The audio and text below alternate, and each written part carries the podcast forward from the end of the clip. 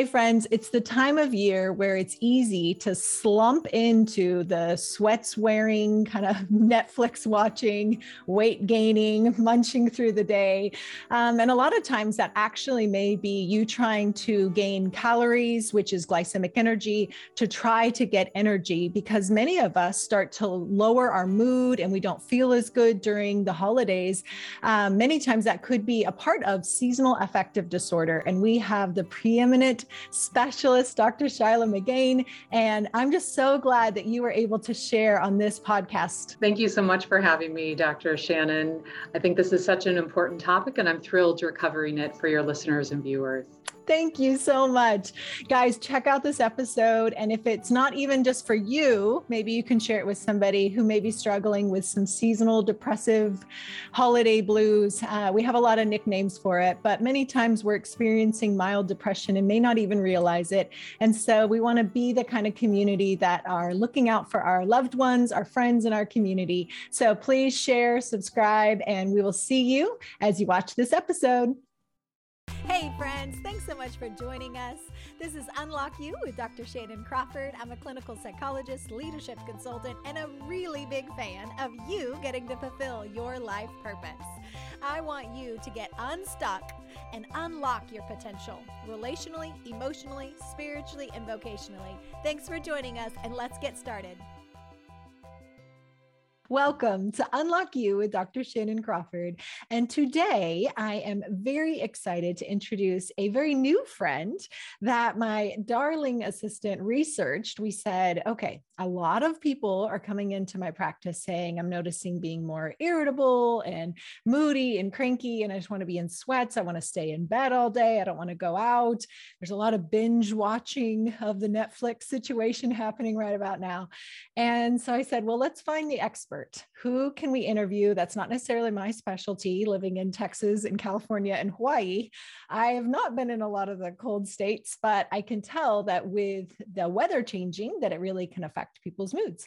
So Alana found Dr. Shilagh, and she is incredible and well versed, and we researched her. And so basically just fangirling you at this point, and it's a huge privilege to have you as a guest on the show.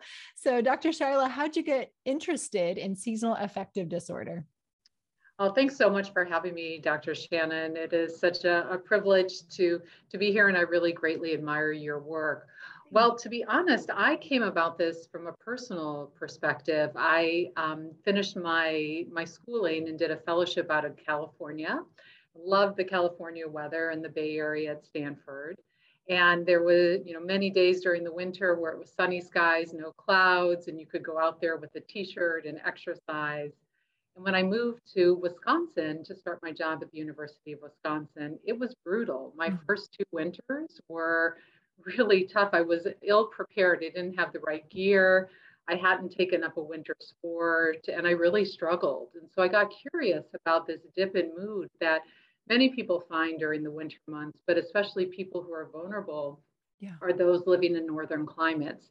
To say if we can't, you know, we can't get out of winter, how do we work with it? And and in particular, really developing a winter survival plan or developing some of those winter survival uh, skills that we'll talk about today. Yeah, that's perfect. And thank you for sharing about your own personal story. I think it usually makes the audience feel more like they're relatable and that, that you can get where they're coming from. Um, so what might be what might be some symptoms of if someone is struggling with seasonal affective disorder? Yeah, seasonal affective disorder, or SAD for short, is a form of clinical depression that occurs seasonally. Mm-hmm. Typically, it's during the winter months, but occasionally it can actually occur during the, the warmer months like summer. And when people are wondering, do I have SAD or not? You're looking at a recurrent pattern during those, those months seasonally. And in particular, people tend to exhibit one, one of two symptoms. Number one, that they feel down or depressed most of the day, nearly every day. Or number two, they just no longer have interest or pleasure in things that they typically enjoy doing. Then there are some secondary symptoms that tend to co-occur with one or both of those other symptoms I mentioned. Things like fatigue, you mentioned difficulty getting out of bed earlier, maybe eating or drinking too much. um, feeling more sluggish, sluggish or restless. Um, there can also be sleep disturbance as well, maybe oversleeping, that kind of sense of I want to be in bed all day. It's hard to get up out of bed in the morning, yeah. or lack of sleep. And at the more severe end, there's a sense of helplessness or hopeless, hopelessness or even suicidal ideation. Mm-hmm. And I wanted to say that SAD affects about 4 to 6% of the general population, but about 10 to 20% have a milder form mm. um, that's often referred to as the winter blues. So it's not as, pre- the, the symptoms aren't as prevalent. There's not as much impairment, but yet people feel slightly off or just like, gosh, I'm just not feeling like myself or I'm having trouble getting things done. Then we might think about that as being more of that milder winter blues that happens in the winter. And so, if you've worked with people, do you have any testimonials or stories of things that they've done or tried that have made a change that can kind of give our audience one recognition of maybe I'm dealing with that, and two, what are practical things they can start doing? Yeah, it's a great question. I, you know, I think first off, just being proactive, not waiting until SAD sets in but really being proactive to safeguard your, your well-being and mental health by doing some of these tools and skills that I'll mention. You know, in particular, making sure you're moving during the winter, regular form of exercise. You and I were chatting about you got out exercising in, in, in the nice uh, Texas weather here. We're yeah. about to have a, a, snowstorm coming here in Madison, and I'm thinking about getting out those cross country skis. So, depending on what climate you're at, there may be more appropriate forms of, of exercise. But that is one of the best things we could do for our mental health. And it's mm-hmm. actually a really effective form of treatment for depression in the mild to moderate forms. Yeah. So, in particular, you are struggling with your mood or you just want to keep your mood elevated um, as we go into the these these more wintry months of January and February. Think about exercising at least three times a week or at least half an hour at a time. And I've seen in my own practice that when people really adopt this, they just feel better. You know, if we we we have to move our body, we were born to move. Mm-hmm. And yeah, and there are just so many forms of exercise and really fun winter exercise. You know, I took up cross country skiing when I came mm. here. Um, snowshoeing I got last year for the holidays and I've taken that up. Or maybe if you're in a warmer climate, you can just get out and go for a run uh, in, a, in, in shorts and a tank top. Which leads us to the natural sunlight being one of the cures.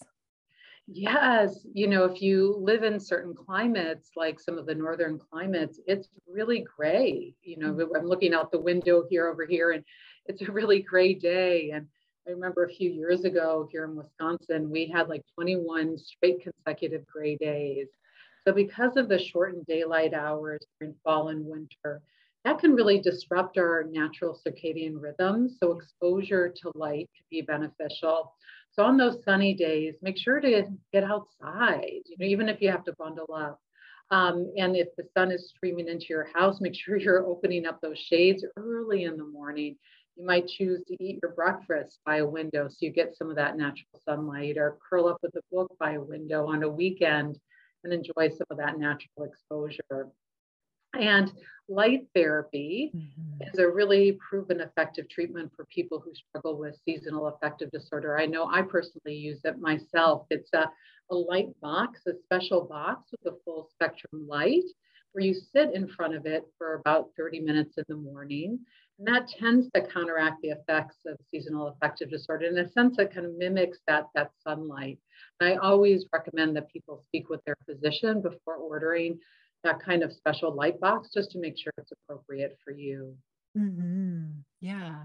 And I think we'll have some links below that people can have some options to research just to make it readily available. Um, and what about supplements? Are there things people can do on the natural side as well? Absolutely. Um, you know, that again, when we think about um, in some of these northern climates, the sun's rays aren't strong enough for our body to produce enough natural vitamin D3. And so supplementation can be very helpful. Um, again, talk with your physician to see if this is uh, something that is recommended for you. In particular, uh, taking vitamin D supplements daily is an option, or also, and I think, and in addition, just um, identifying natural sources of vitamin D3 in our food. Yeah. Uh, foods such as fish and mushrooms are great sources of vitamin D3. So great to add those into your diet and consume them regularly. I love it. And another natural resource, I go to draxe, A-X-E.com, um, and I have no affiliate agreement, but I just recommend his stuff. He has a lot of great resources on natural exercise, supplements, sunlight, all the things that we can do. So I just want to make sure our audience feels equipped that we don't want to just share a problem, but there's a lot of solutions. Um, how about kind of some of that social engagement or lack thereof that can happen and be a component? So this has been especially challenging during the pandemic. Mm-hmm. Many people are feeling a sense of loneliness and isolation. It is just hard to connect face to face in the way that we did pre-pandemic. Many people are vulnerable due to various health issues. Um, and people, you know, don't often feel safe going into group gatherings with people. Mm. And so, one of the ways we can really safeguard our mental health is to stay connected, even if it's in a virtual format, because we know one of the most protective factors against clinical depression is strong social supports. We really want to be proactive of reaching out to people and finding ways to connect in a way that's safe for you and feels comfortable for them. Maybe you do an outdoor activity with, with people or setting up those Zoom calls. Um, and just reaching out. You know, I think sometimes when we fall into depression, we get very self focused. Yeah. We think about um, our own struggles and, and turmoils and strife and forget that there's great need out there and we can be of service and really contribute to others. And so when we think about that, I think one of the ways of really staying connected is generosity do something for mm. somebody else do a random act of kindness for a stranger yeah. recently i was going through the drive-through at a coffee shop and i had one of those wonderful moments where the the cashier the checkout person at the drive-through said ha the car in front of you paid for your coffee and it was like two dollar cup of coffee but it made my day we forget little things like that that we can do anonymously or mm-hmm. maybe we have an, an aging neighbor who's alone um, this winter and we leave a plate of cookies out on their on their front stoop for them. You know those little things again get us out of the smaller me into the larger we. It's so good. And, and it and it improves our our outlook. You know we we feel a value. And really can give us a pep in our step and a boost in our mood Absolutely. And I love what you're talking about. When we get depressed, we're so navel gazing and aware of our own emotions, and it creates a negative feedback loop that I don't feel good about myself. I'm not contributing. I'm just a lump on a log in my PJs for like the sixth day in a row. And so that's naturally going to become more depressing. And then it's creating that feedback loop instead of acting in the opposite, where I may feel like staying inside, but what would my heart really desire? And now doing that for the person who, you know, you send them an Amazon gift or you send them something like um, a card or writing somebody a note that just lets them know I'm thinking about you. It can really invigorate and it can release good positive chemicals inside of our own body and then get us out of that rut and start to make the decisions that are in alignment with hope and vitality and social engagement which like make life so much less depressing and a lot more positive yeah, and I love that you brought up writing a letter. That's kind of a lost art form. And, you know, people can remember the last time they received a letter and how, how joyful that was. Uh-huh. And so I think you're really speaking to it doesn't have to cost a lot of money, maybe just the cost of the card and the stamp yeah. to, to reach out and, and really instill some hope in somebody. And often when we're conveying hope, it helps reignite it within ourselves. Yeah. Um, so looking for those little opportunities. And I think, you know, to to have good friends, we need to be a good friend. Um, mm-hmm. And there's certainly, we live in a time where there's a great need. People are really struggling at this point in the mm-hmm. pandemic. And I think just reaching out and saying, I care, I'm thinking about you, I'm here, you know, I, I thought of you with this, that just makes such a difference. so appreciated. And it really benefits us as well. I agree. And now circling back to the circadian rhythm. So, if our audience, if some people don't know what that is, can you just define it and then help us unpack how do we steward our circadian rhythm well? Yeah, circadian rhythms are the, the natural rhythms in the body that really regulate our sleep wake cycle. Mm-hmm. And that is um, because, again, of the shortened daylight hours, that can really disrupt um, our sleep. Um, so, again, when it's dark out at four here in Wisconsin, or maybe Texas, it might be 5 p.m., yeah. you know, you start to feel sluggish and you lose energy and you want to go to sleep because again it doesn't get light till later we can find ourselves pretty drowsy or maybe sleeping too much or napping and then waking up in the middle of the night and having trouble falling asleep. Mm-hmm. So, again, early exposure to light first thing in the morning, and then trying to keep light on in the evening till you go to bed is very helpful of keeping those circadian rhythms um, balance. And again, that exposure to the natural light. The other thing I'm thinking, I was walking around in my neighborhood um, the other night with my puppy. We were going for a walk, and they're all the holiday lights. Uh-huh. You know, and we we tend to do that in December, maybe till January 5th, and take them down. But you July. might even think about, okay, yeah, exactly, maybe July, right? Celebrate Fourth of July with those. But you might think about having some of those lights, whether it's candles or twinkle lights, you know, just to create a little bit of beauty in your environment. Mm-hmm. That can be really nice, or having a fire or images of a fireplace people sometimes put on their TV if they don't have a natural exactly, fireplace. Exactly, I love it. Those kinds of little things we, we think about, you know, the comfort that they bring, that sense mm-hmm. of coziness.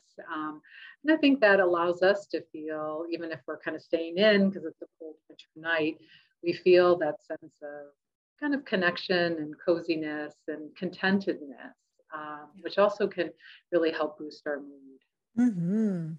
And I think in a world that runs on discontentment as a way to get us to buy more things, follow more trends, um, there's a definitely a market to try to keep the world discontent. I think it would be a great opportunity for us to talk about the importance of gratitude and even keeping a gratitude journal. Um, some of my clients have tried, I think it's called the uh, four eight principle. I'll have my assistant put the link in the um, the tree below. But it's really fun to start writing down the things that we're grateful for. I think a thousand gifts is another really great resource that um, several of my clients have found helpful. So just being intentional to even go through a workbook or something inspirational, a book club, which you could do virtual as much as in person, either way works uh, for your schedule. And a lot of us live really far apart. And so I have best friends and like most the different states and um, uh, several different countries. And I know we have audience that uh, several of you are in other countries. And so we just want to honor you. And hopefully you can get together and do some virtual book clubs or workbooks. Now would be a great time to dream into your future that many times that uh, natural rhythm of life that we have the very go fast pace and then winter naturally creates this kind of hiatus where we can rest and replenish if we go into depression, now we're wasting all of our good chemicals and we're throwing off our chemistry. But if we could use winter as a time to start dreaming into the next year and uh, starting to create bucket lists. And what would you love to start doing? Would you love to bake or cook or sew or garden? You know, there's a lot of indoor gardening if you're in a colder region and using the the water and the the light for the plants on the inside of the house.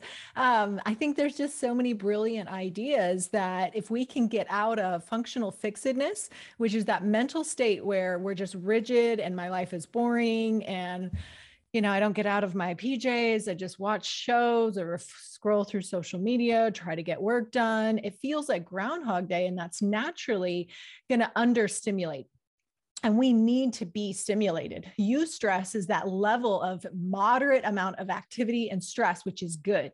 Um, both Dr. Shilagh and I are both in eustress right now.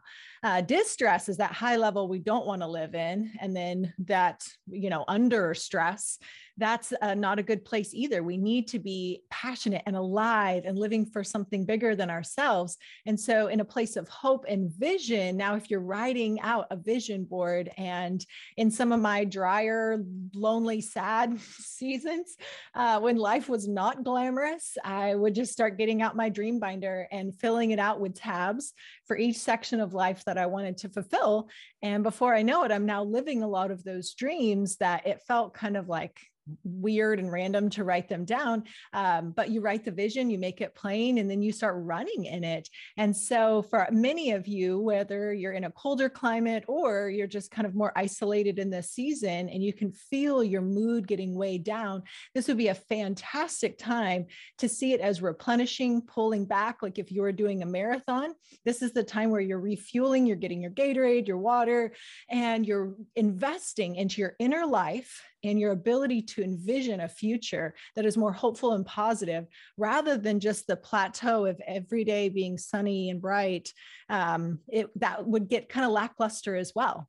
But we found that colder cultures they usually are more industrious they're more inventive and creative because you know the necessity then you create more you innovate more. And a big part of our channel is trying to encourage entrepreneurs and innovators and dreamers and you can do something amazing with your life.